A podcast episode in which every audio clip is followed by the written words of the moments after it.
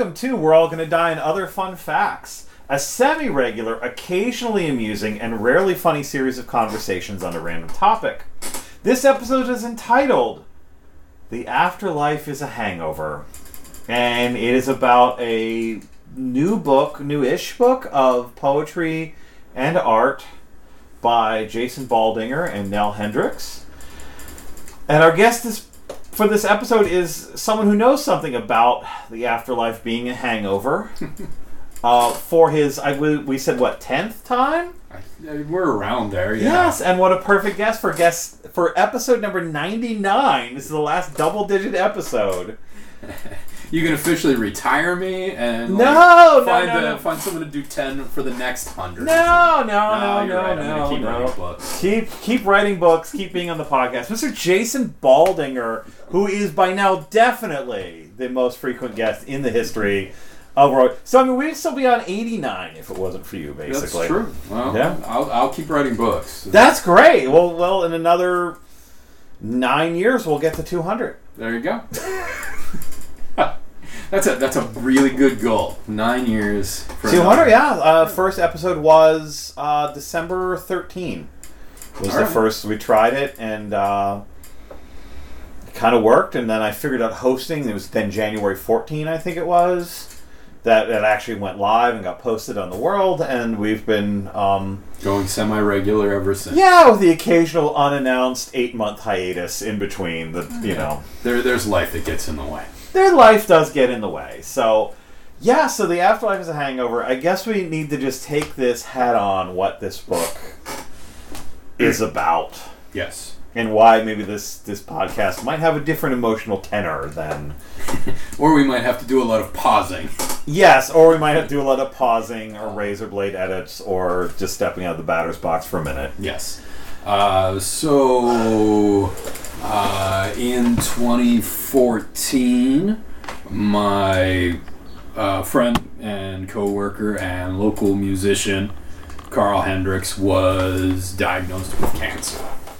Uh, at that time, I was working for him uh, in the record store that he owned, which was Soundcat Records, and um, you know, what do you do in that situation when someone you care about is diagnosed uh, with something that, that could be life threatening? Uh, certainly, the diagnosis was more serious than I was led to believe at the moment, which might have changed some some trajectory along the way, but.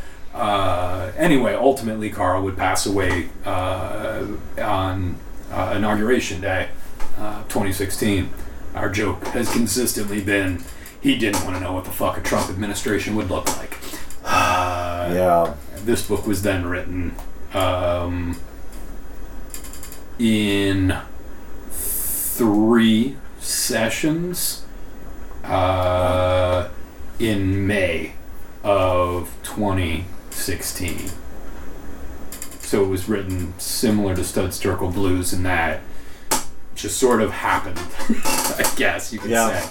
Yeah. Um, yeah, so that's the sort of short version of it, and we can go further with that Yeah, through the rest of this. Yeah, I mean, I think for me, the two the two threads I really want to explore, um, for me, on one level, just narcissistically reading this, and so well, reading this, um, and being a peripheral figure. I mean, it was, I was a guy who regularly came to that shop Yes. and I knew a lot of those people. And then there was a time where um, one of Carl's very good friends was my office mate at Yes. my job. Um, and knowing you pretty well, and Silsby and Collins, and a, a, a lot of people mentioned in the book, and and Matt slash Mikey. Yeah. Um, you know- Almost everyone got their name slightly changed. yes, Almost everyone. almost everyone. Um, you know, and just kind of for me, reliving that and having, you know, you were the one who told me before it was common knowledge that Carl passed. I got a text message from you. Yeah. You know, um, I remember going to the shop the next what day, day after, Yeah, I mean, by then it was Juke, and it was. I, I have no idea what that would have been even like. I was sitting paper rock Shiva, is how we were joking. Yeah. Uh, what we were jokingly calling it uh, uh, on Gross Street with uh, Carl's family and, and friends. So Mm. I, I can't imagine what being in that shop would have been like on that day. Yeah, well, I remember going in and, and, and coming in with Derek and, and you know, Mm. just getting a big hug and just, you know, the shop just seemed. It was a different place by then. Yes, it was very. It was different, and it really felt like a different place. Yeah. Um, and so that, you know, being like my, I, I think one thing is just my own visceral reaction and the way that this is such a visceral book. Yes. Um, and then the second thread is that this is also, I, I, I fe- it feels to me like it's a stylistic departure for. I am a, I am a, I'm proud to say I believe I'm a Jason Baldinger completist. I mean, I, I even ordered the books from England that were out in England, um, and so, you know, this feels different. So it's also it's it's a long narrative, Yes. lyric poem in fifty parts. Right. We did. I.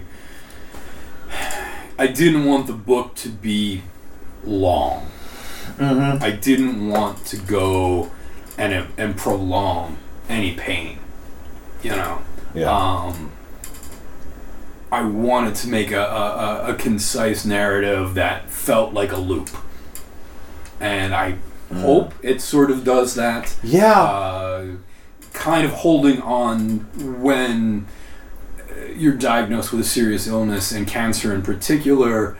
There is so much that changes day to day, and things mm. can be great one moment and bad the next, and it can be lickety split. So you're constantly on a roller coaster. You're on a loop of high and low, and you know, you you yeah, you just end up in that space. You end up in that mindset, and I, as I, again, this book was kind of not planned. I, I wasn't going through the last couple of years of Carl's life, working for him, running his record store, thinking I need to write a book about this. yeah. Um, but there was a point a couple months after, again, I would write this in May, and he had passed in January, that I just had this grief that I didn't really know what to do. Um, and there's that moment that you could read other books about cancer or other people's Yeah. memoirs. I am not that person. I'm not going to look for myself in a, you know a half dozen cancer memoirs or or Yeah. whatnot. It was easier for me just to like let this thing out. Yeah. And then it was like, okay, now what the fuck do I do with this thing? yeah. Uh, there was an honest moment where I, I never thought this may even come out. I, I Mm. wasn't actively shopping it. Uh, Chris Collins and I had had a conversation about the book, and he wasn't necessarily interested in publishing it. Uh, so I just kind of had it. And it was there. It was like, I have this book if somebody wants it at some point in time.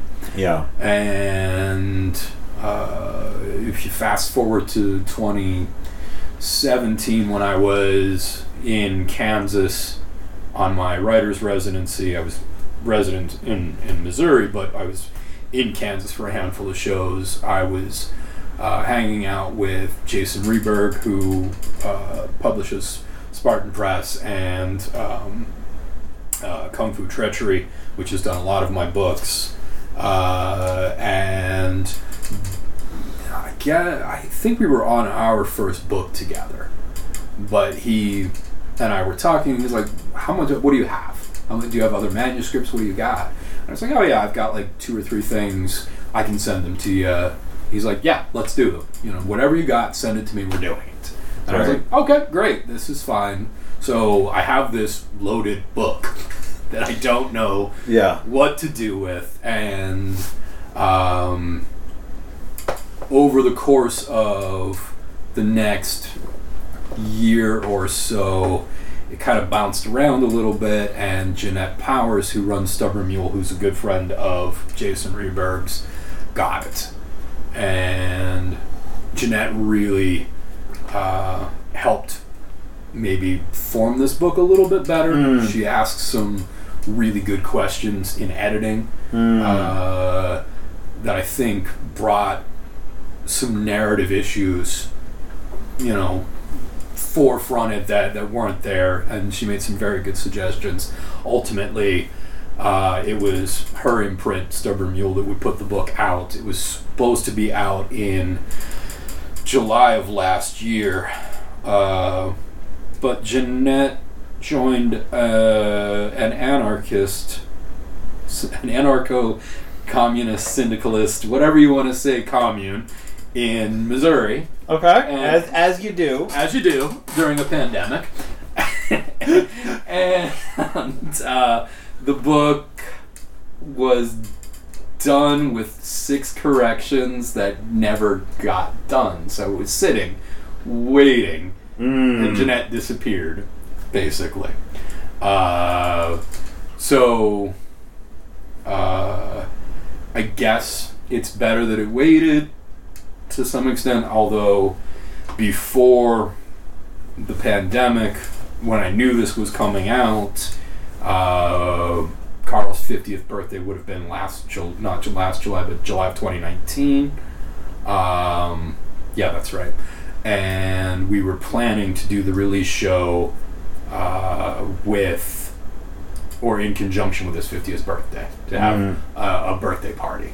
Uh, Mm. we don't often after awake and all those um excuse me uh all those things that come with the wake you kind of put everything aside Yeah. and then you're left to kind of wander through your grief uh, Yeah.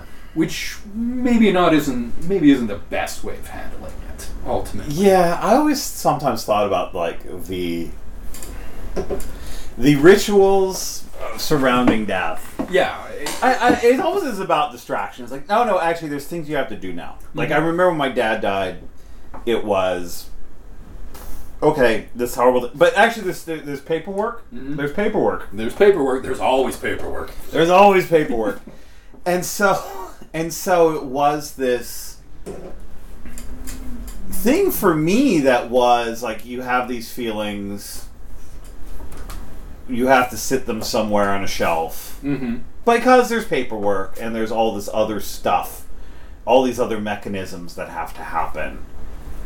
And you know, you talking about the the, the delay in coming out or uh, this book coming out is also for me like there's moments of it, and again, for me as a peripheral figure. Mm-hmm um, who just knew about these events that you're describing as they were happening, and I was at the Roboto mm-hmm um, benefit and you know these other things. It's also this question of like what's the hot how hot is the hot potato of, of these feelings? Yeah. And that- how close do you want to get and how deep in there do you want to go? And that that's a very hard part for me with this book. I when people compliment this book, and I, I appreciate any good feedback I get. I, Yeah. and I don't even care good bad feedback too. I mean, yeah I I'll take either because it, it, they're both warranted in a lot of respects. Um, this is a very raw book, and it is maybe for someone who writes raw anyway yeah this is as raw as it gets. Um, I don't think Yeah. you can get much rawer and still maybe hold a semblance of a story together. Yeah. I, I, I could be incorrect about that.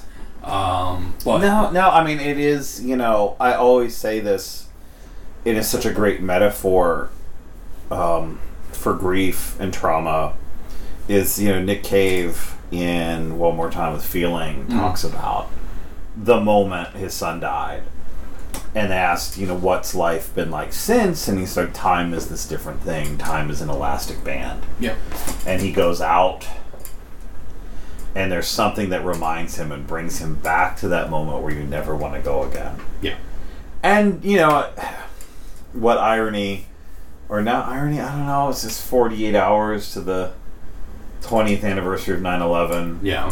Oh, The- God, yes. the yeah I, which morning. Yeah that thing you know the last time i woke up in america Um, Yeah, the last time any of us woke up in America. yeah, and how. Well, I think we as a culture have never like we've we've No. go, we've gone away. I can't even say moved on. We've gone away. We don't From- deal with things. We don't. No, we don't deal with things, and I think there's not a lot of good models for dealing with things in our culture. And, and, and this was kind of one of the reasons for a 50th birthday party. Yeah, Was the exact, you know, it's like, how do we bring this back? How do we let people celebrate together? Because we, yeah, again, you, you, you, you leave a wake and you're left with your grief. And maybe you carry that grief by yourself. Maybe you have friends to carry it with you. yeah, But the whole concept of life should be a celebration, which I think yeah. um, I think the book states fairly clearly. Uh, Yeah, and uh, yeah, you need to be able to come back and, especially, f- uh, not even a, no uh, for anyone really, to celebrate what has happened. What Yes. is past? What is your history?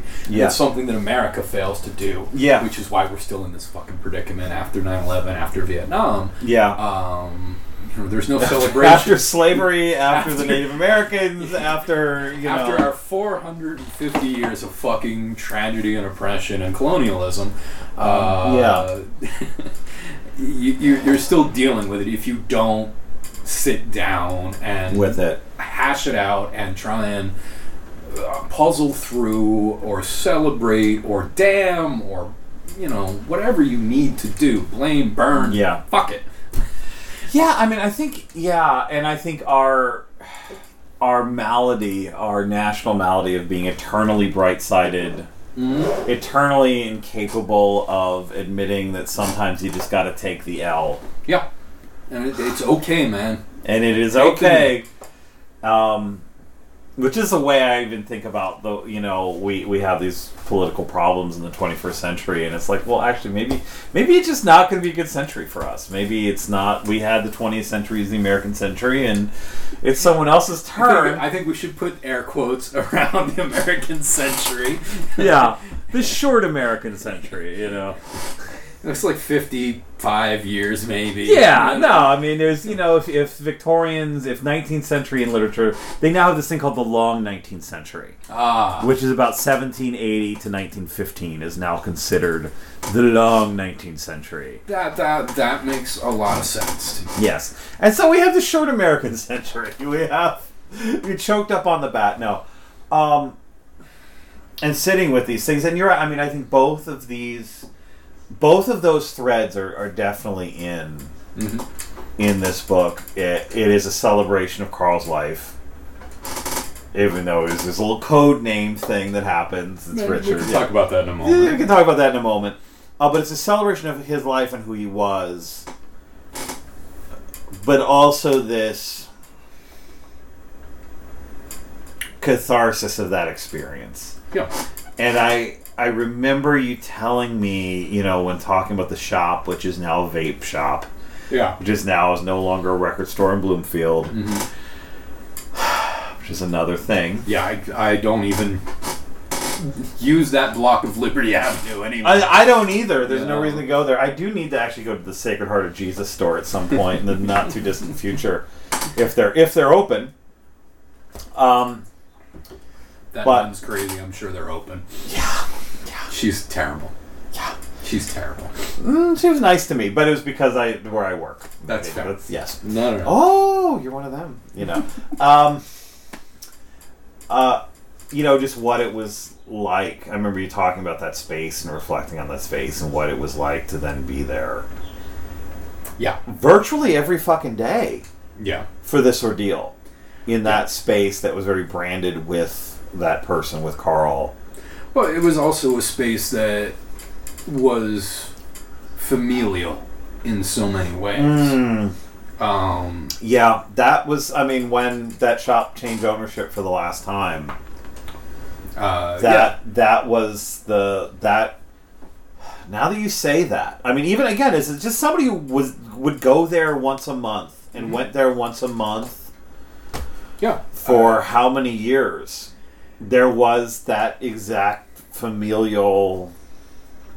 I mean, I only knew Carl that way. through the shop. See, for me, uh, and, and just to give everybody, since we're 15 minutes into this probably and have not given a whole lot of context as to this, Yes, yes. Uh, thank you for saying. no problem. I, you know, just don't want people lost in the dark at a certain moment. Um, uh, so in the Bloomfield neighborhood of Pittsburgh, uh, there was a record shop called uh, Jim's Records uh, that had opened uh, in 1977. I guess I don't need to get into that. It moved around the block a couple times. Uh, and Jim's lasted from 1977 until 1993. Uh, it was then taken over by uh, a man named Paul, and it was changed to Paul CDs in 1993. Uh, I started shopping there the next year in 94. Carl started working there in 1989 with Jim. Wow. I started working for Paul in 2005, but didn't start full time until 2007. Uh, and then Paul sold the shop to Carl in 2012. Carl would then sell the shop in 2015 uh, to another person who changed the name. I ultimately worked for them for a short period of time, and they went out of business about a year after my departure. Yeah. Uh, that's a short nutshell history. So, what? There's actually several shades of grief here because you're not just losing a friend, you're losing a, a, a space. A space that a was an lifetime. institution that Yeah. was. Something that I was- learned so much Mhm. in that space. Right. You're, you're talking about, t- for me, 20 years of my life. Wow. you know, as a customer and then as an employee. Uh, Carl's daughters both grew up in that store. They would come in after school Mm. and they would go do their homework in the back room if no one else was home. Oh wow. You know, because I, you know, both myself and Carl lived less than a mile away from the shop. Uh, we constant, you know, everybody who was in the shop played in bands together or played shows together. Um, yeah. you know the customers that were coming through had been coming through in some cases since 1977 Yeah. you know so you were you were meeting people and even for me when paul's closed in 2012 and i had been there for five years i was still the new guy you know? Yeah, wow. um, so there, there's a lot that comes with that space um, you know, I recall in 1994 being in there for the first time, and I, I didn't have any money, and I just like trudged through the bargain bin and bought uh, a Mad Season record, the uh, the shitty grunge Mad Season. We're not talking about Matchbox 20. No, no. Season. The Lane Staley Mad Yeah, season. the, the Lane Staley Mad Season record. It was like three bucks. Uh, but at that point in time, I was still kind of a. A uh, newbie. Yeah, I wa- I, I was just getting my feet into uh, this whole music thing. I, I Yeah. was learning in, in leaps and bounds. Uh, there was actually a record store in Butler called Randy's Records that was kind of my education. And Randy worked for Jim and worked with uh, Oh. Carl. So we tie even further Oh, into wow. the layers. Uh, and Randy and I know each other and still communicate, at least online. Uh, and I've told Randy a number of times that, you know, he was very formidable.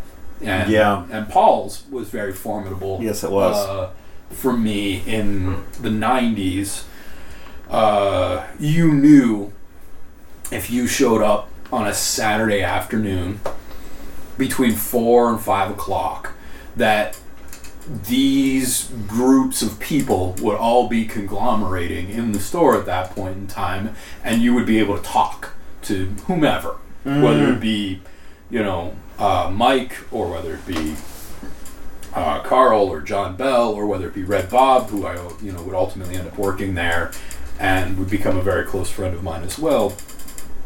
And there was always someone telling you about a record. It's like, have you heard this? Yes. And putting a record. Yes. Yes. I remember the uh, the the employee picks Mm-hmm. on the counter. Yeah. You know, there was that, that that display that was always like everybody got to pick like five or six records. Right. And, and Yeah. you're like, hey, the, you know, these are the things we're telling you. You need to pay attention to. Yeah. Um, Yeah, every time Red Bob and you know Red Bob now works in another record store in town, and every time Red Bob says, "Hey, you know this," I buy it. I just buy it. I just know. yeah. Um, And- my first time at Paul's, I'd heard about it and I had to look it up in the phone book. I had to look it up in the phone book and then get a map To and find- find it. I was so new to Pittsburgh. For me, it was, and I I was in Evans City at that point in time, so not you know Night of the Living Dead country. Uh, and uh, one of my high school friends was friends with uh, Colin, who played bass for Carl in, in the in the uh, trio in the rock band at various points in times, and he had said to me, "Oh, my buddy Colin works for Paul's. We should go check this place out." You know, Mm. and like again, I was still kind of getting my feet wet about record stores. You know, so I, I, you know, that first time I walk up with that Mad Season record, and Carl waited on me, and there was that hushed awe you know, and I wasn't familiar with Carl's music yet at that moment, but everybody knew that there was this man who had made records and who was signing at that point to merge records. Oh And wow! We were like, you know, it was like some form of royalty. Uh, and um, yeah, Carl uh, gave me some record store attitude. You know? uh, it, it was the 90s and it was expected. It was the '90s and it was expected. Uh, so so it, it, it was real. Yeah. Uh, it was high fidelity. yeah, it was high fidelity and it, it happened, but that moment stays. Yeah. And that moment is mentioned in the book. Yeah. Yes. Uh, before we go any further, let me just. I'll read Yeah, let's do it. Let's let's, let's stay grounded in the thing. further that context here. yeah, other Paul Um, CD's Soundcat, So that uh, other store think we're- anecdotes, but let's. uh, poem number nine in the book. Mm. Michelle does bookkeepings, and I drop by Sundays and Wednesdays. She signs checks, keeps everything current, and I make sure she's all right. On the porch, she smokes. Rain starts. She pours my first dirty martini, and we unwind memories. She met Richard in the store in 1991. Mm. She has the coordinates saved, a screenshot on her phone. A pavement LP, The Cure's Kiss Me, Kiss Me, Kiss Me, got her a date and 21 years together. Mm. I started shopping at Pete's in 94, fresh out of high school. Remember buying a Mad Season LP from the bargain bin. Richard wrote the sale. He rolled his eyes at me. Those days of indie cred are long gone. I say, one of my favorite shows ever was Richard and the original trio at Luciano's. It was a sweltering night in 1995. The Gesture of Kindness release show. Mm-hmm. A hundred people, butts to nuts. A hundred degrees. Richard stalked the stage of distortion pedals, and they bled. Mm-hmm. She laughs hard. Recalls awkward first dates, he barely making eye contact, and one night he asked her to come see him play. And she was mesmerized. This awkward man suddenly possessed. He turns a room on, and all eyes are on him. The rain is louder. It's a fierce storm tonight. Third martini, and both of us, clouded eulogies, both of us near decades, still hoping we're too young to talk about cancer. Tonight we're lost in memories. The water of life drains away. Mm. So there's the short version and the long version of those stories. I Yes. Yeah. Boy. So I had I had a similar experience that was on it was on a record store day. Okay.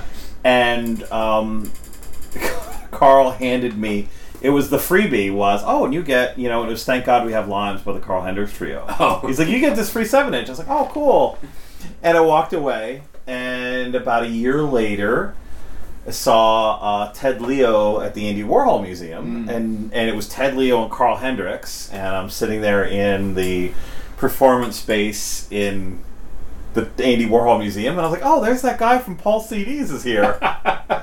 That's cool. I mean, I guess he's is he helping out? Is he roadie or something? And then he picks up a guitar and like plays, and I was like, oh shit, that's Carl Hendricks. Yep. And I had heard about Carl Hendricks, and I had heard Carl Hendricks But it trio in the rock on- band, but like that that that's that dude Yeah. was not um just had not It just never had, had dawned. uh, and that's actually the only time I ever saw Carl Hendricks perform was acoustic at the Andy Warhol Museum opening for Ted Leo.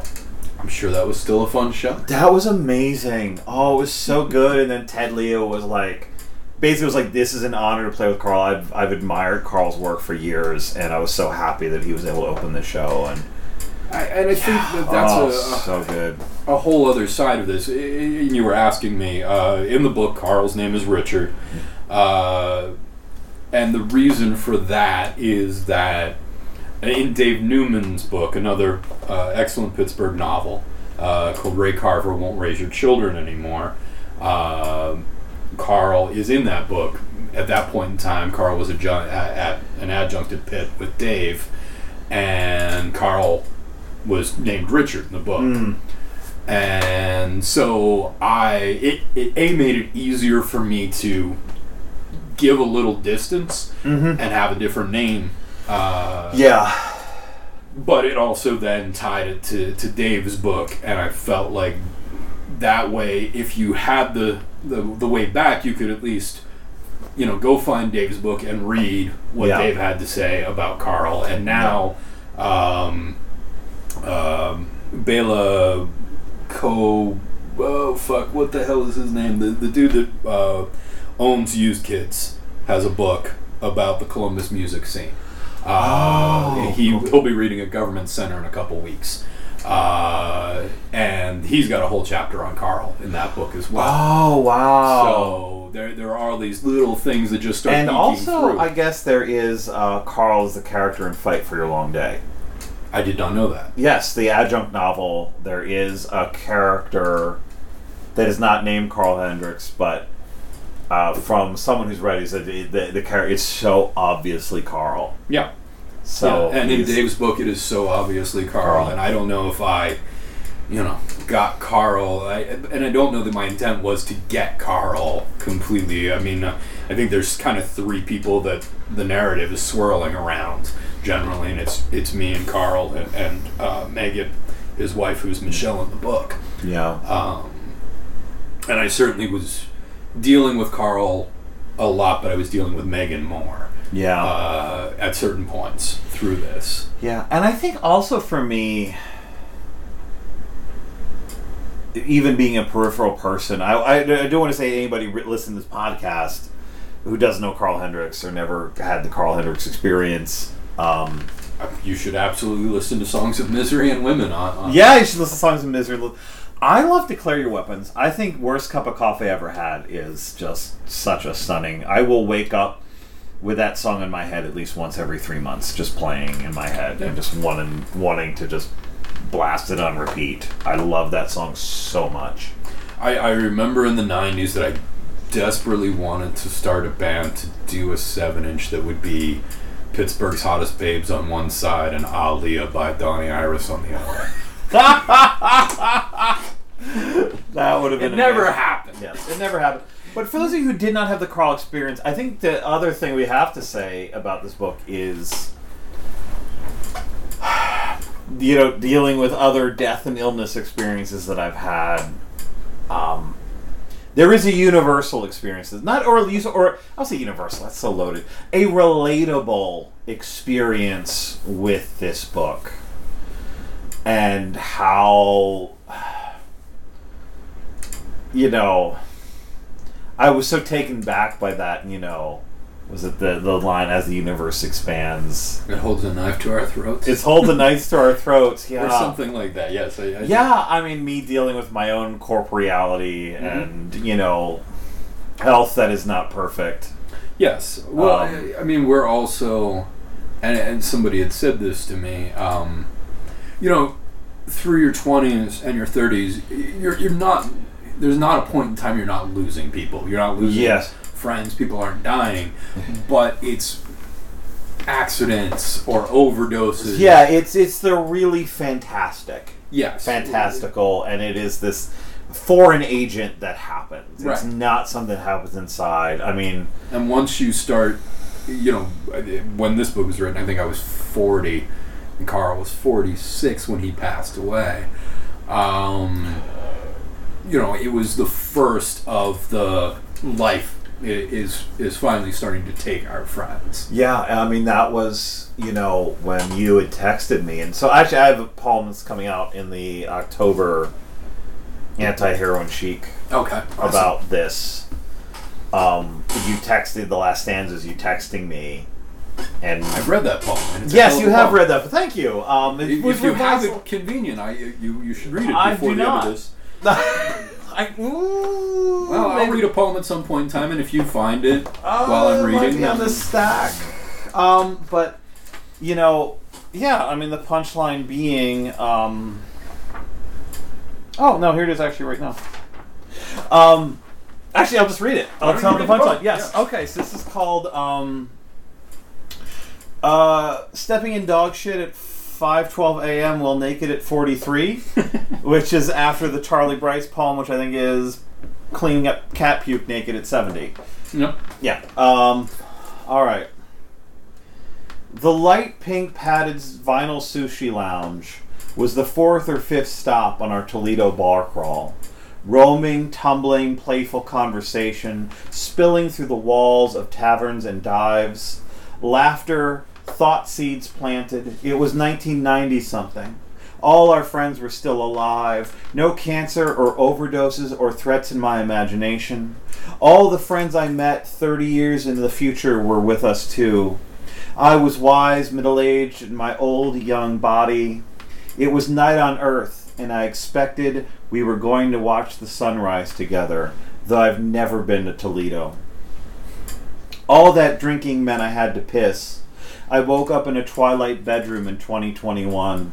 The earth is screaming for help. Maybe we only have a few years left.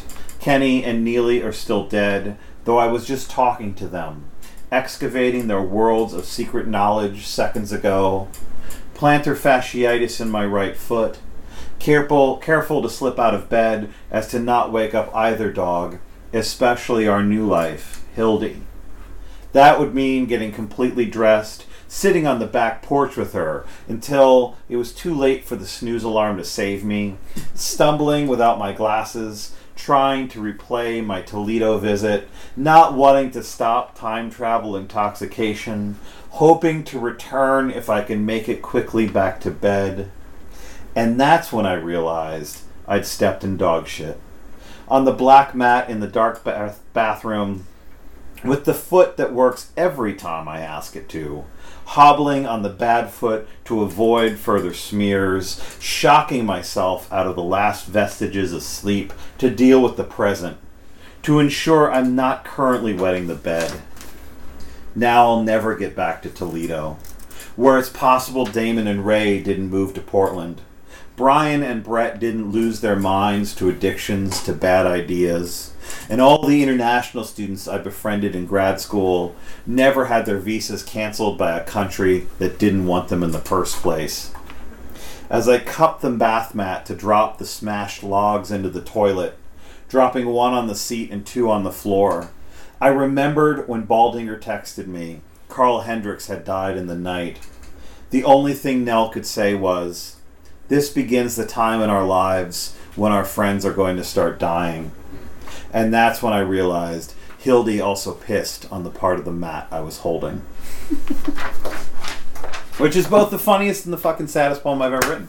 Yeah, it's it's very much both of Both those. those things, but that's what she said. And so the, the, the, the confusion, of course, is Nell Hendricks but Nell, my wife. Yeah. There, there, there, there might have to be a footnote or some or an asterisk or something. It's not that Nell you're thinking. If you know Carl, not that Nell. Not that now. Not that Nell, the, the Nell that lives here. Um, yeah, because I did have this dream where all my friends were still alive.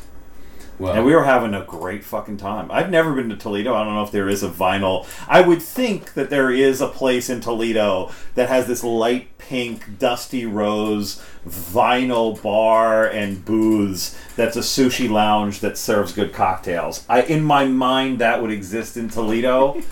it has to.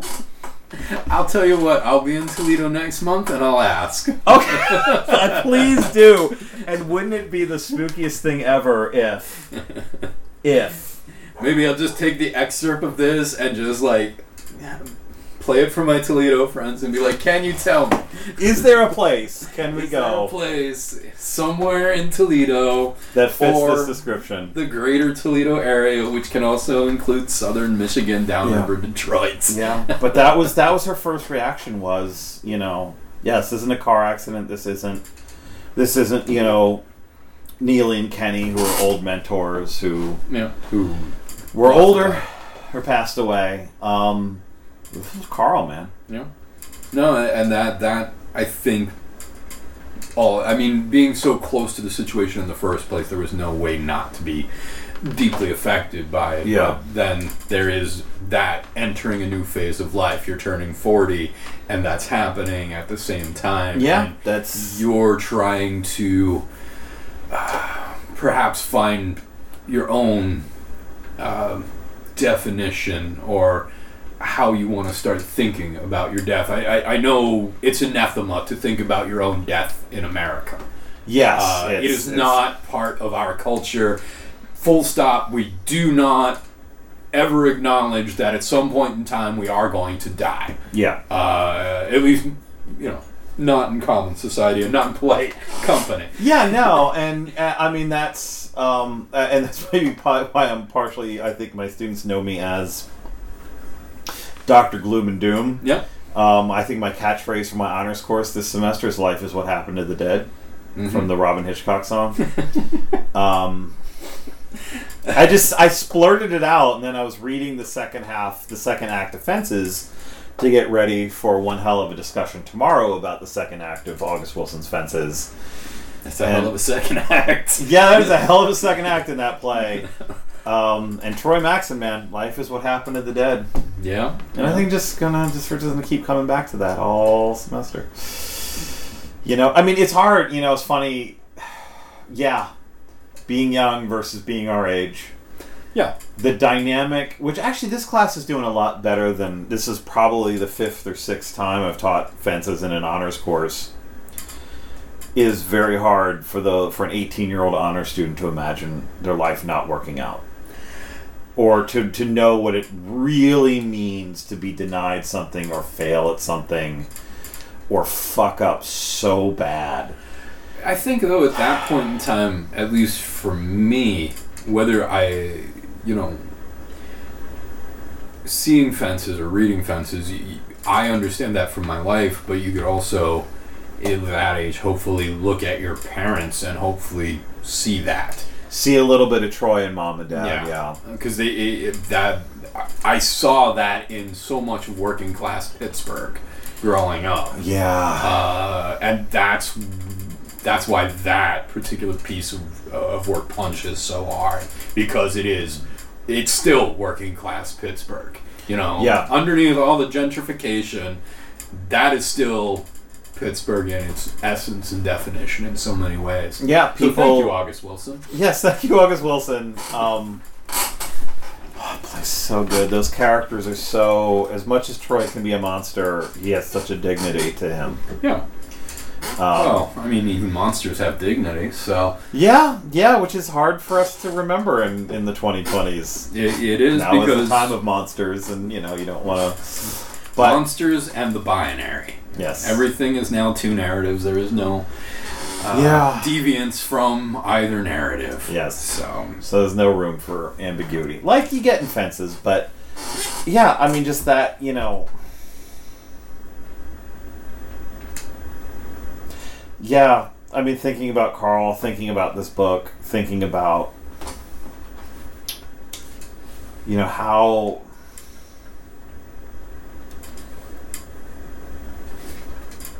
the notion that a timeline's been disrupted.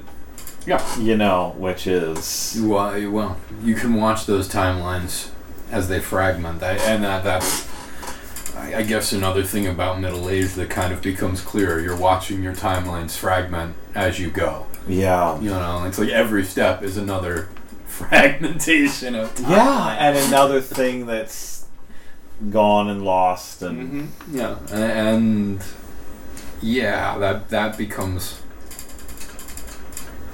both harder to see and so common at the same point in time. You know, yeah. um, yeah, it is what it is. I guess I should read another poem. Yeah, let's read another piece of this. Let's try and I'll fantastic. try and keep this going here. Yeah. Uh, this is 14. Michelle calls them jazz cigarettes, a term that came from a conversation. We were talking slang. Shit old man say, old men say. And I don't remember who used the term first. Before Thanksgiving, she calls, and the pain is bad, and the painkillers are too harsh. A friend gave them weed. Would I come over with rolling papers? I'll feed you dinner. Can you teach him how to roll a joint? And I'm working with his daughter. She sees the odd look, and I tell her about the conversation, and we giggle. It's absurd this is illegal. It's pain relief without harsh side effects, without addiction. We eat dinner, wait till his daughter heads upstairs, and I grab a sheet of paper. No grinder, I break buds into tiny pieces, easy for burning, piles of green, a pinch in the paper, and then another. Richard watches intent. Manuel Göttsching playing, papers filled between fingers, lick glue, fold over with indexes, twist, and then roll. Some people smooth it out so it doesn't look like a twig with warts.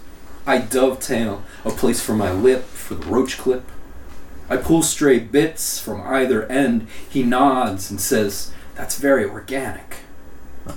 He says, Can you roll another? And heads to the porch. I spark to spark the newfound oblivion, and I roll another. Finished. Richard hasn't returned. I find him back porch, burned up papers, no smoke. I take a fresh joint, light the end. When it flames, I blow it out. It hit. I hit it. He hits it. I wind my joints tight. Sometimes you gotta untwist it. To get a good hit, I show him, and he nods. His eyes have a mm. very different spark. And he says again, very organic. I roll another, and mm. he rolls another. Each time he says, very organic. Space rock shakes out our brains. His hands shake joints thin, but he thinks he's got it. In the living room, plaster to the ceiling, we watch strings from ghost guitars vibrate. This is the first time I've ever seen Richard relaxed. Mm.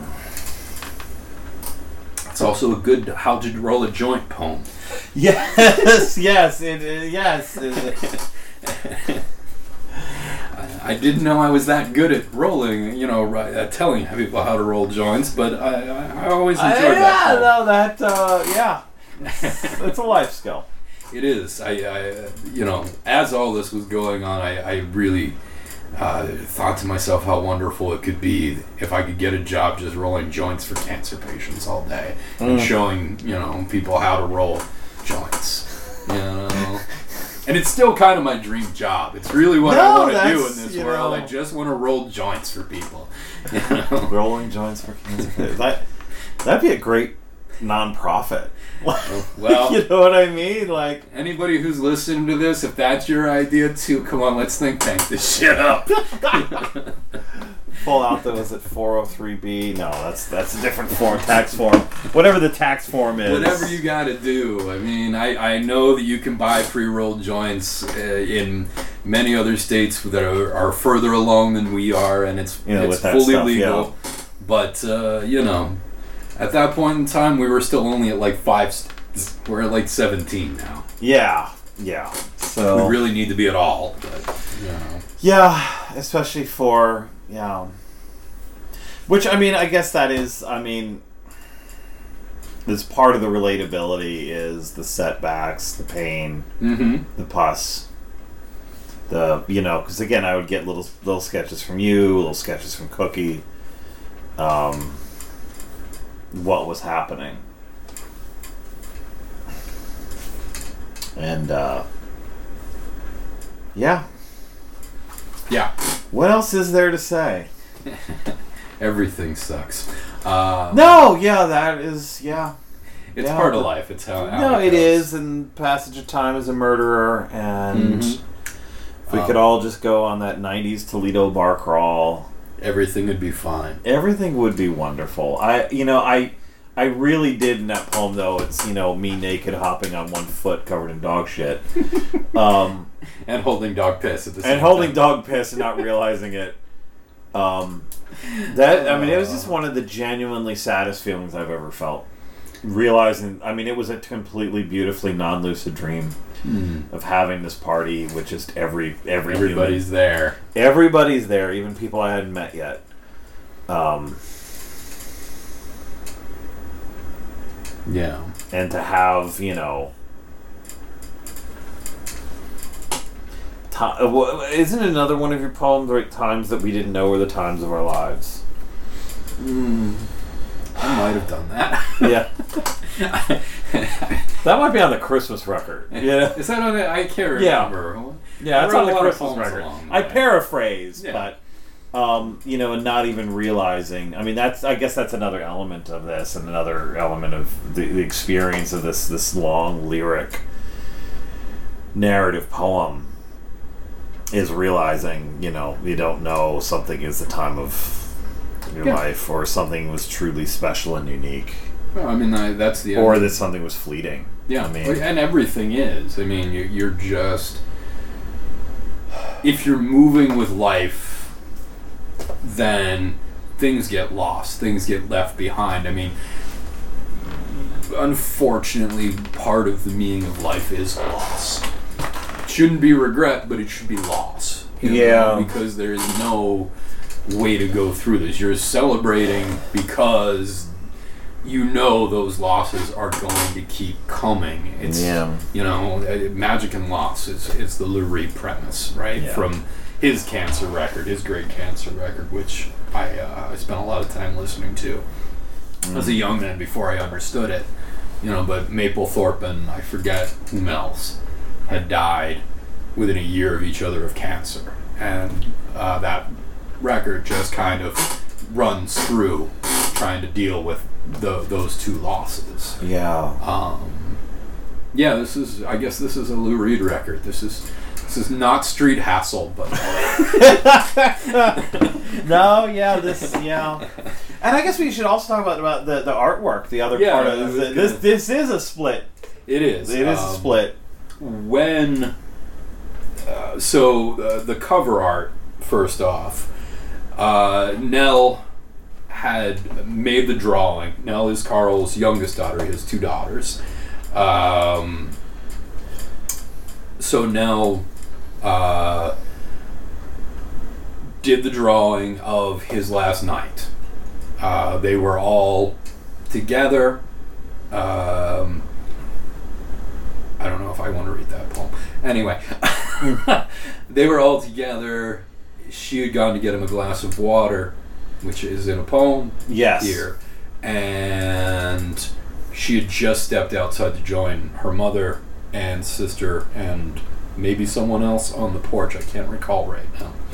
And they heard him knock the glass over, and they came rushing into the room, and he was in that process of your consciousness exiting, which, if you've seen, you understand. Yeah. Yeah. Uh, one second. Sure. No problem. No, that um. And uh, so her response to that was the cover art. Um, and she drew that just a couple of weeks after. Uh, so you'll find the copy of Love Supreme in there Yes. and you'll you'll find some of the things that that, that are mentioned uh, later in the book and um, as it became clear that stubborn mule was going to do this uh, in 20 i guess probably would have been 2017 i had talked to nell and i'd sent her the book and i kind of wanted somebody who was, and not that I'm not family, yeah, because I am. Yeah. Uh, Megan is, is as close to a sister as I have. yeah. Um, but I needed someone who was there to kind of say this is okay. You can put this out. Um, and Nell read it and she was like, This is really an important book. Please put this out. And I said, If I do this, will you do drawings for it? I want to use, she already knew I wanted to use the cover image. Um, so uh, initially, I had suggested that it would be a poem and a drawing back and forth, and she said, "No, no, no, no, no.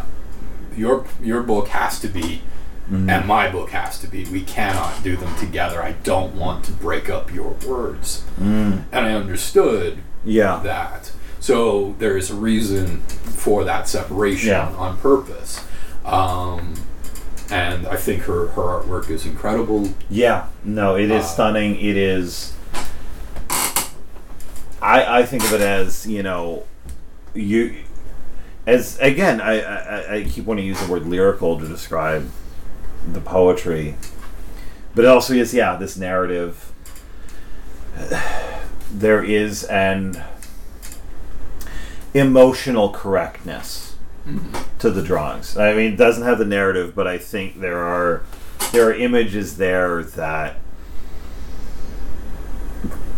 sock you in the gut just as hard, mm-hmm. even if it's not a you know this is a representation of an IV drip or whatever you would draw. You know, realism. There is this this I- iconic visual language that happens in those drawings that is you know thinking about my dad you know my experience with him dying Yeah. yeah no uh, right on point Very, yeah. The, Right on point. The vulnerability and the grief and the, and the pain anger and the pain are all very clear yes uh, through so good Yeah. Um, so ultimately, she came back with I think 25 drawings. We talked about 50, and she's like, "I can't," and I was like, "I that's fine. Yeah. You know, whatever you are comfortable with doing, however you best want to do this." You know, there was no restrictions on her, no suggestions, no anything. It was like, "Please, this is this is yours. Do what you need to do, and it is part of the book." and that's how we did it. Um, you know, she had all the editorial uh, statement that everybody else had with the book, Mhm. the conversations between myself and, and Jeanette and whatnot. So, um, this is her first published work, so I, I'm, I'm, I'm happy that that gets to be the case. I mean, Yeah. she's had, you know, museum pieces and whatnot here and there, but published work, there is not. fantastic Um, so yeah, I, I was really happy to have um, family involved. Yeah.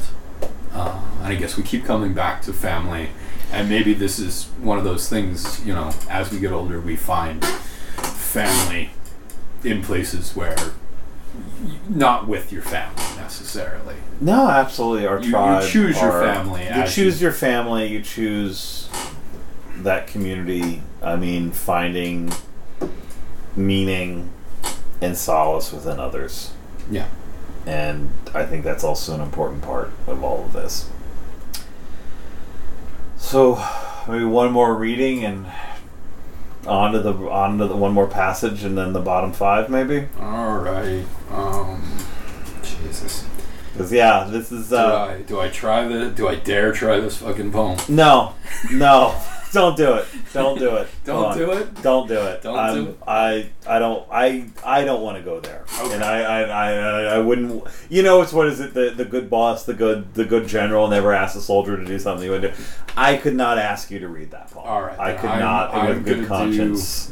This poem. Uh, buy the book, people. Buy the fucking book. If- I mean, you got to feel these things. You have to sit with these things. Um, you have to make peace with your life. with it. I, I don't know if I did the right or wrong thing consuming this in one sitting. Well, I, I I joked that if people didn't finish this book, I would be fine.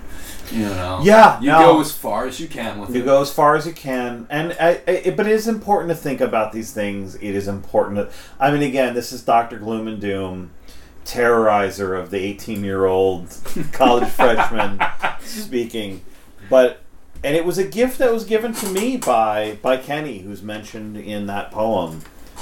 To realize that art and culture is about celebrating all aspects of life and of the human experience, and that it is important and part of our American mania and American malady is that we do not. No, we don't. And we don't think that we should.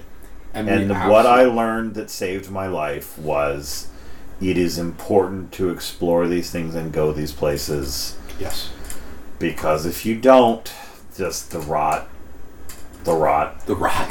the rot, The comes- rot, I think, is all you really need to say. Yes. I mean, it really does cover it. it there is a rot to it. You you yeah, have to understand. it's it's like undercarriage rust on a '97 Pontiac. You It's got just it. you're you're you're not going to pass inspection eventually. I can't. This is a poem that I, I I have read from this regularly, so Okay, and good. it won't be as as hard. Mm.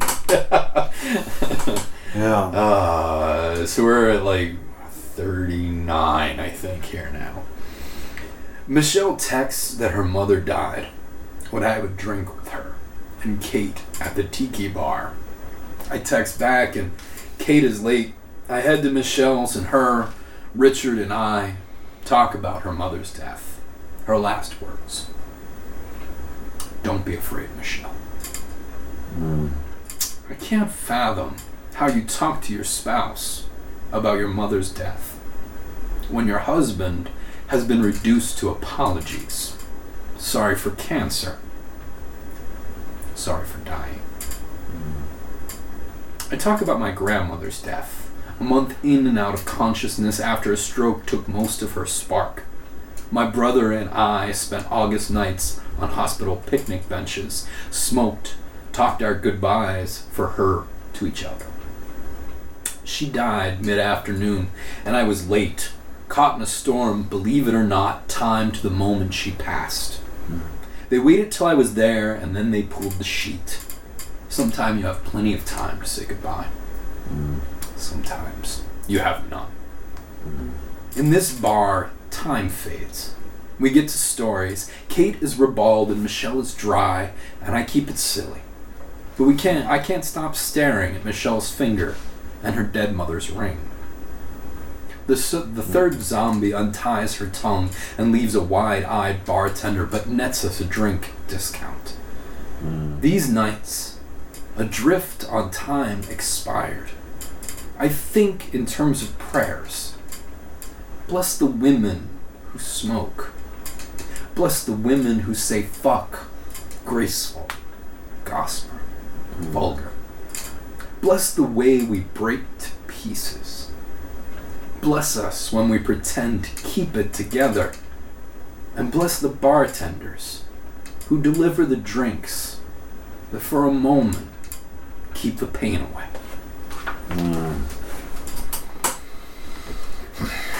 And I can put that book away. Not Yeah. read it again for a while. Yeah. Um, uh, thank you so much for doing this. I know you said uh, you're not really doing readings around this book. Not that, you know, It, pandemics make that e- pandemic it makes certainly easy makes it easier, but to, to yeah, not. Yeah, I, I was gonna do the uh, one reading for it, which would have been for Carl's fiftieth, Mm. And of course we couldn't do that. So maybe by the time he's supposed to turn fifty-five, we can be out of this shit and ready to go. Yeah. Um, Yeah. who knows? Who knows? So if people do want to have this experience, and they should have this experience, even if you Um. don't want to have this experience, what is the best way to get a hold of? You can order it on Bandcamp on my Bandcamp page. Oh, that's right. I, I You do Bandcamp merch now. I, I've started slowly and I need to do more of it, but there are a few books available uh, through Bandcamp, and you can always message me and we can talk and figure it out there, or you can find me on Facebook, of course. Mhm. And uh, I never check Goodreads, but I probably that. I know the Evil Empire had the book cheap for a while because it sold well. Uh, I don't know if they still do. Mm. Um, I'll try to dig up some links, folks, and put them yeah, on the site. but for- I, I can guarantee you that if you want to help smaller independent bookshops, that bookshop.org might have it. a- Mm. Because I know they generally and actually, you know what? I'll find that link for before I find the big board Yeah, website. That's you can help out either White Whale or or Caliban. Both Yeah. have bookshop uh, pages, um, and bookshop is pretty fabulous Yeah. for that. I mean, you'll pay a little bit more for books, but you're doing everybody a service. and you're not helping somebody get to Mars because that guy needs to die on Earth like the rest of us losers. Yeah, well, yeah, exactly. Yeah. And now it's time for the bottom five. Okay. A series of questions not related to our main topic that are of a surrealistic and or philosophical nature. Um, and man, you've been on this podcast so many times. I have a pool of questions, people, and I have a pool of extra questions, and I couldn't find them. So, uh, you know, you might get this question for the second or third or fourth time. Who knows? Question one What's your most irrational pet peeve? Most irrational pet peeve. Oh. Shit. I'm getting old. There's getting to be a lot of them. no, yeah, that that is a thing. um, we'll make it easy and just, uh, since we were talking about this before we started recording, uh, drivers not pulling over to let their GPSs buffer. Yes, Let's just do that. yes. Normalize Please pulling pull- over Yes. To let your GPS buffer. Please park your fucking car when your GPS is buffering, or just drive through and hope for the best. Hmm. Last time I drove through New York, if you if you're ever driving in New York City, GPSs don't work because the buildings are too tall. Yes. Trying to get out of New York without a GPS is very difficult. But if you find the signs for the Lincoln Tunnel, you can follow the signs for the Lincoln, Lincoln Tunnel. yes, pull over, zoom out, and count the blocks till the left turn. Just count the blocks. Count the pro- Yep. cross streets. Anyway, question two. Name an item from your childhood that you lost or get rid of that you. This is the eBay question. Name an item from your childhood that you lost or got rid of that you most wish you could get back. Mm. Which is what I use eBay for. That you know that is particularly difficult because I'm sh- really in the process of shedding at Mm. this point. Uh, I I've joked that I am Swedish death cleaning 15 years early.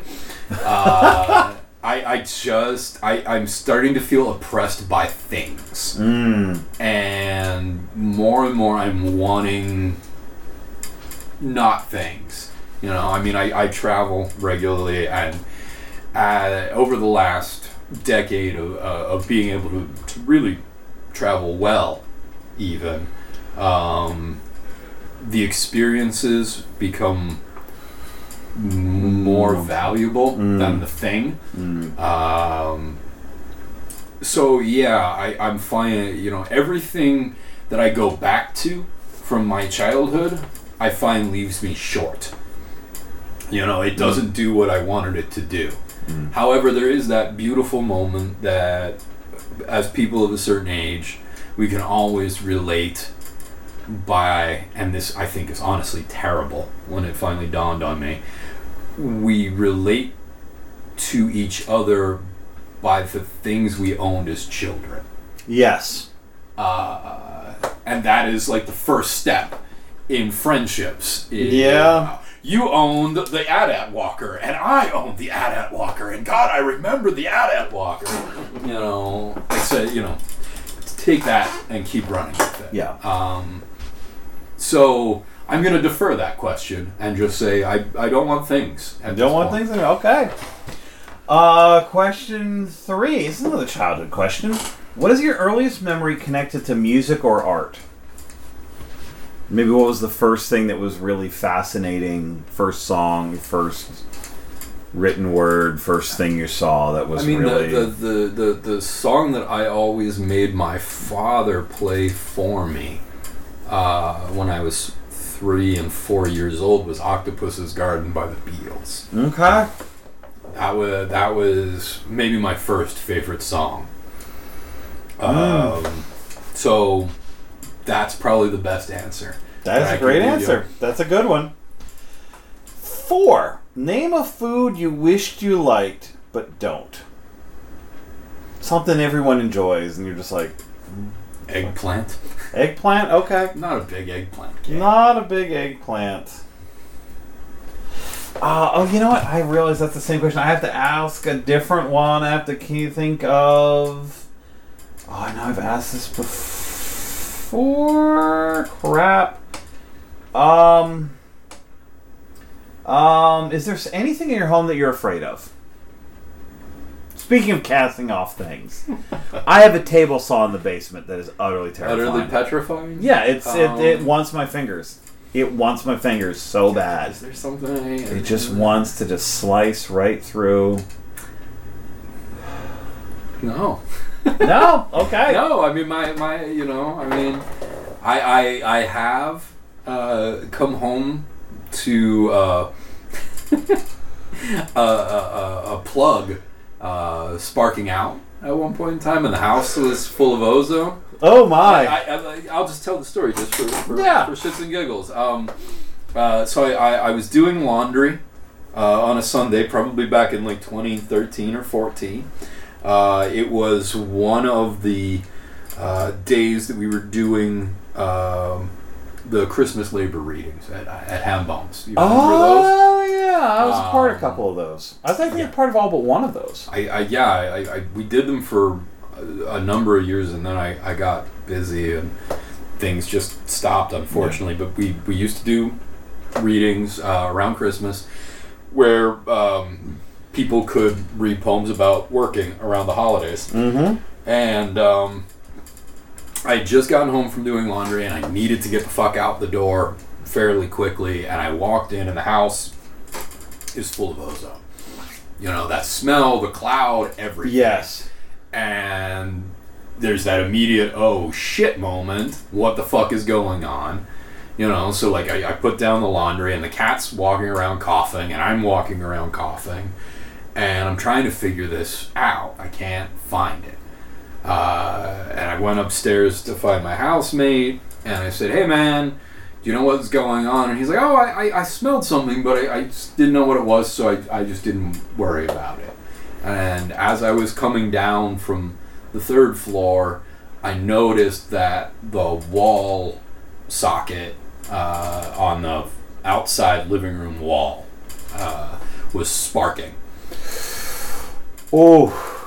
And you could just see the arcs and you could see the burn mark going up the wall. Uh, and I went to the breaker and I just shut it off and called the landlord Yeah. and then had to call like Steph Brea and be like, "Hey, I don't know if I'm going to make it tonight. My house could burn down in seconds, so I will be there as soon as I can. But please hold things for a moment, and I'll keep you posted." Wow.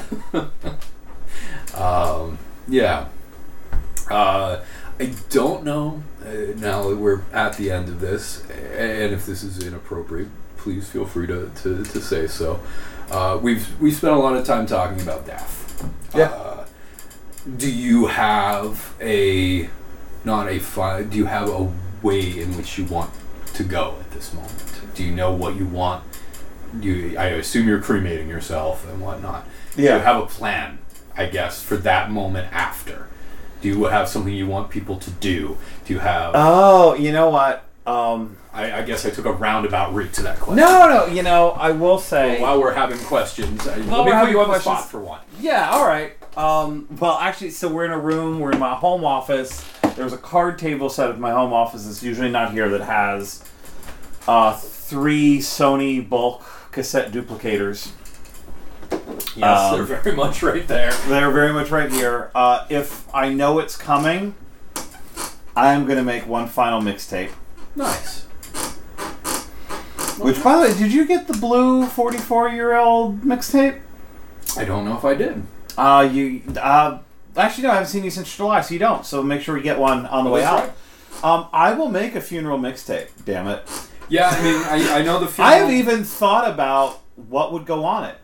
All right, you got a you got a song or two you want to say? Um, well, here's here's the other thing I will say at my funeral. I want as fucking hard as it will be for everyone. I want a sing along chorus to "Life Is Grand" by Camper Van Beethoven. I understand that. I always thought that. Um, I think it's uh, the Dirty Threes. I offered it up to the moon and the stars. Mm. Would be like a good, and it's long, but a good like sit with it moment. Yeah. And then uh, the Neil Innes song uh, that I believe is close to the end of the fourth season of Monty Python.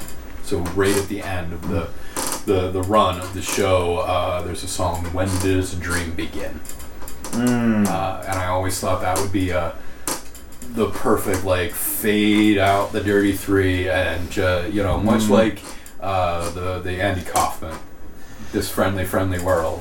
Yes. Oh You- my. You move, in, you know, from this sweeping epic of violins and uh, and then you get dropped Yeah. into this sweet song. When Yeah.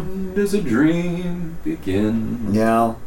I mean, and I have that extra dimension because there would be the whole like if I'm still working when it happens, and I'm still working where I'm working, Mhm. or I'm still working higher ed period, that you, you would have the campus community thing.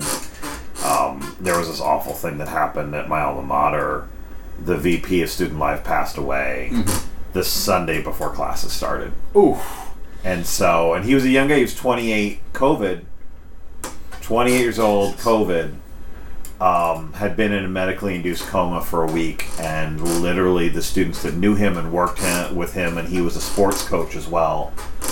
Um, those students were coming back to Loretto Mm. when he passed, when word was getting out.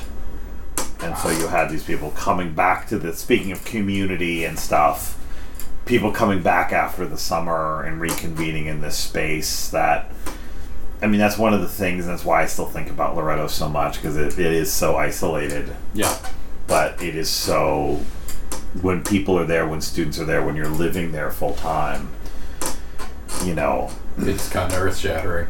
it's kind of earth-shattering. I mean, it is. You know, all campuses for me always. I'm feeling this even now, even though Duquesne's in the middle of the city. You know, you put a coin in this giant machine, and it comes to life again every August.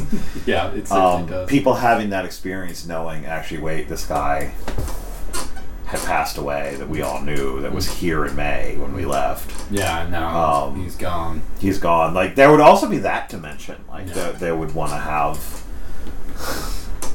There would have to be something, and there would have to be, you know, eighteen-year-olds who knew me a little bit, or something, or had this experience with me, or were having this experience with me. Who knows? Um, that would be a thing. Last question, and I'll let you, let- and then we can end it out. Is uh, end it all. Woo! No. There's a Freudian slip. Uh, oh, he's right over there on the shelf. uh, where do you want your ashes? Where What have you do thought I? about it? Um.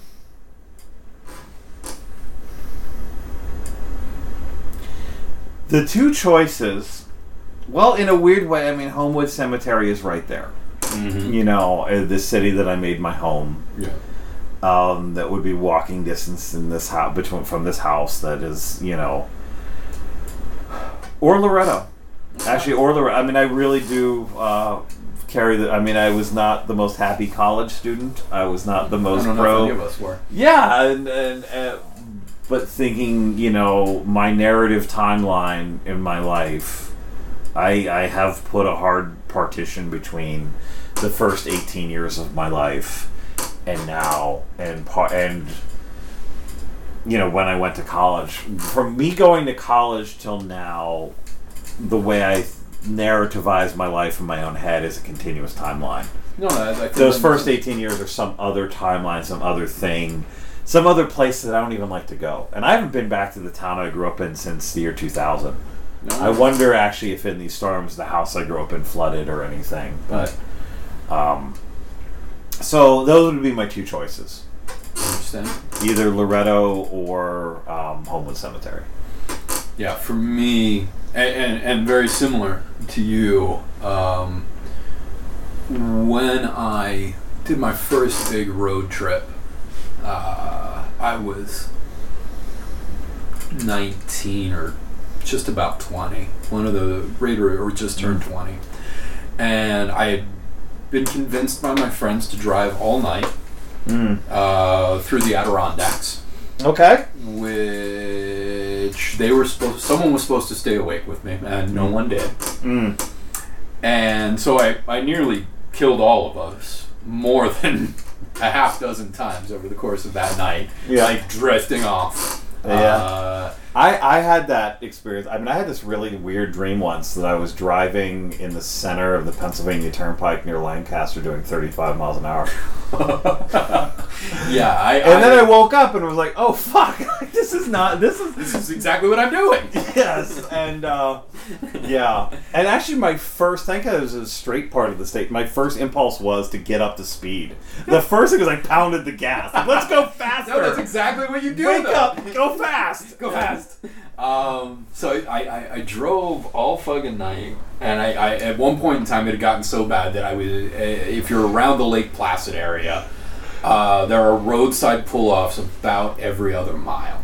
So I was pulling off every other mile, jumping out of the car, running around the car, screaming, jumping back in to get to the next, you know, and doing it again. Fuck. But I got to near Burlington, Vermont, uh, around six in the morning, and the sun had just hit the horizon as I was coming Oh. up a bluff, and it filled my rear view. And it was a Oh. Sunday morning, and I just went like briefly blind and was just you know like you have that like ecclesiastic moment like you're delirious and there's this light pouring into the car and I dead stopped the car and threw the door open and I walked down to the shore of Lake Champlain which was about 25 yards away Wow. and I just with two people sitting in the car and no one else around watched the rest of the sun coming up That's great. and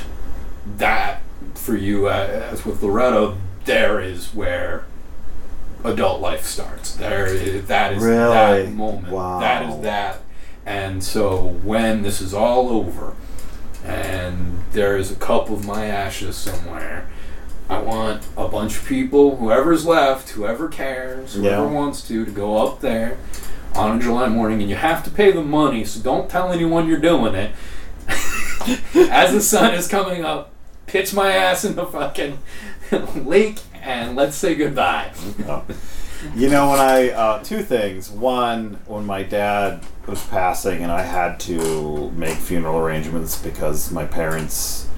The pre-planning was they wrote the number for the place where he was going to get cremated on a light blue post-it note, and kept it by the phone. without a label, without what it was. That was pre-planning.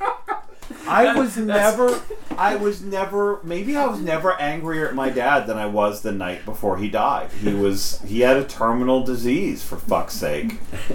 And he had, no plans he had, well, that would, no, the plan was they went to the phone, my mom went to the phone book, and pulled found the place on US 17 in Myrtle Beach, wrote the number down, and that they told me that that they had planned, and so my mom, oh man, so my mom was. I almost lost both parents within 24 hours of each other. My mom was in another hospital because she had a health issue that because my dad was dying and because it was my mom.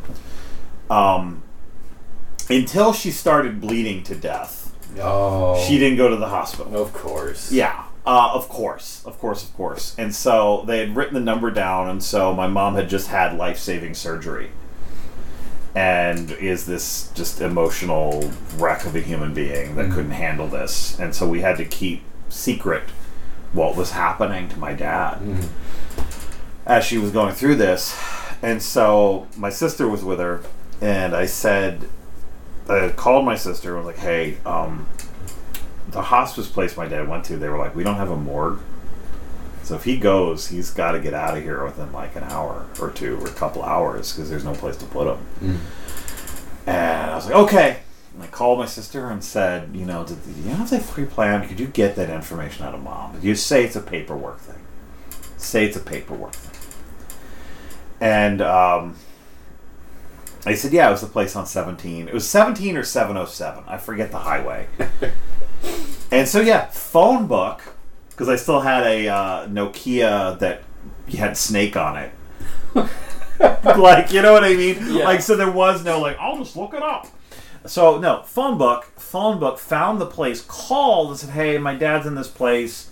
They said they thinged. Um, and these guys are okay. You know what? Uh, I'm out on a. The guy's like, I'm out on a call, so he's like going to pick somebody up, and he's like, but I'm gonna be back at the office in about two hours. Uh, what's your number? Let me Call you back, and I'll find the. I'll find. I'll go through the files and find the thing. And,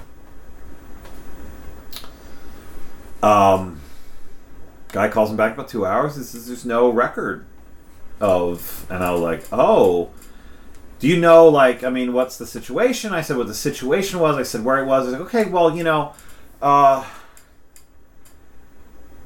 if you know if something happens just give them our number and we'll take care of it and we'll figure it out from there and by the way if you could call back and find out you know maybe who they talk to you know because there's a couple people who work here and i call back the number and i was like okay let me let me get get that to you and I'll be back in a second. And I called the, the the hospital again, and my sister was like, "Well, you got to find out did they give anybody money? did anybody get any money for this thing that we all knew was going to happen?" And she's like, "Okay, I'll ask." Long pause. No, they didn't give anybody any money. Oh, well then it doesn't matter, right? Then it doesn't matter. I was like, all right, well, okay, thanks. Hang up the phone. Go to call back, and I just flip through the caller ID, Mhm. and I realize I'm flipping through the caller ID, and I get to the number, and I get I'm about to hit dial, and I look, and the number on the caller ID is the number on this light blue post-it note. By the phone, and that was my parents' pre-planning, and I at that point was going on, you know, about three or four hours sleep. Uh, the wonderful thing about Myrtle Beach, South Carolina, is that it is the one place more New Jersey than New Jersey, and my parents decided to build a fucking house there. And that it takes, because my dad was in South Myrtle Beach and my mom was in North Myrtle Beach, it takes about 90 minutes to drive through Metro Myrtle Beach. Myrtle Beach. It is Business 22 in Monroeville, for those of you who are in Pittsburgh, for for 90 minutes. I mean, it's just Business 22 in Monroeville that just never ends. You you pass the third Buffalo Wild Wings, and you're just like, it becomes the Flintstones cartoon background. You know, it's like, oh, that's another Flint. That's another Buffalo Wild. Am I in an endless loop? And so I was having to like manage this care and drive between these places, and I'd get out the door at six in the morning, and I'd come home after midnight and Oof. cry for a little bit, and then, or not home, but like my parents' house, cry for a little bit, get three hours sleep, and then go. And um, I also had this experience where I went, I was visiting my mom in the hospital, and I had to use the bathroom, and the guest bathroom was um, down the hall, and for whatever reason, I should write this poem. The toilet faced the mirror. and I'm sitting there on the toilet looking at myself, and it's the first time I'd looked in the mirror in a couple days, and I look like a fucking raccoon. Yeah. Like I had these giant black welts under my eyes, and I had been walking around for days like this, and I had no idea. Anyway, but the absurdity of life, yes. The generic cremains container there's a plastic thing had a recycling icon on it. It was a number four plastic that you could recycle. They had the thing like if you're gonna recycle this, and it was like so chintzy. Like it was literally like it was this black plastic thing that the lid didn't fit right, and he's Yeah. like, "Well, this is the basic thing. If this is what you this if you don't want this is just what comes with it. But if you want something else, you gotta pay a little more money." And like the lid didn't fit, and I looked. I was. I held it. I looked at it, and underneath it was a number four. There was a number four in that like triangle thing in the four way or the in the three-way in the in the three in the triangles with the arrows on it, and I was like, how horrifically absurd is this moment in my life that you get cremains in a recycling co- in a recyclable container, and if there's nothing else to say about the circle of life and life going on, that's about it, man. That's about it. that is about it. I, I just wanted to turn the bottom five around after That- ten of these. Ten of and, these. and talking about death, I figured we should. You know be- what? Maybe that's it. From now on, the bottom five, you get to ask me questions. Five questions. 'Cause, Okay, there we yeah, go. That's that's a Uh, new thing for episode one ten or wherever, whenever you're back. It, it just seemed like a good idea that we, we, we, we've urged people to talk to each other about death and that we should have Talk a little each other about conversation about, the end Yeah, here before we left. yeah. Just to give everybody a little guide point to the, this is how we do it. this is how we do it. And I will say the thing is because I was male, because I was supposed to be in charge as the male child, because I couldn't deal with things, I did the worst thing you could do. With that, I just went to work. I had the most crazy comprehensive exam reading list. I taught all the classes. I did all the things, and just pushed those emotions. Doop doop doop down. Actually, that was actually while I was sitting there, and I saw myself In the sitting on the toilet. I almost started bawling, and I knew that if I started, It then I would stopping. really look like a mess when I came back, and I would be gone for a really long time. No, And uh, that really fucked me up. I will say that fucked that decision to not cry at that moment fucked me up for years. yeah, I completely and totally understand that. Top tip, people: Uh, yeah, don't don't close that door. no, And it's going to be a long damn time before you can open it again. If you, it, for me anyway, it was. It was a long time Mhm. before I could open that again. It was um, Tom Waits' "As Bad as Me" album. Was what actually reopened that door, and then my dog died, and you know, and then it all came. yes, and I probably knew the dog was dying, which is why the Tom Waits record hit so hard. Anyway, That, that's probably the exact where, where the dog dies is the end of the show, right? yes, so I think that's about it. Uh, our next episode will eventually happen. Will be about something. Actually, episode 100 is already in the works. Um, our homepage where you can find new and old episodes is goodtodiepodcast.com. We're also on Apple Podcasts, Spotify, Google Play Podcasts, Stitcher, TuneIn, yeah, Amazon and Audible now. Amazon bought Audible and they invited me to put my RSS feed. And so you can get them there. You got to help that guy get in outer space, man.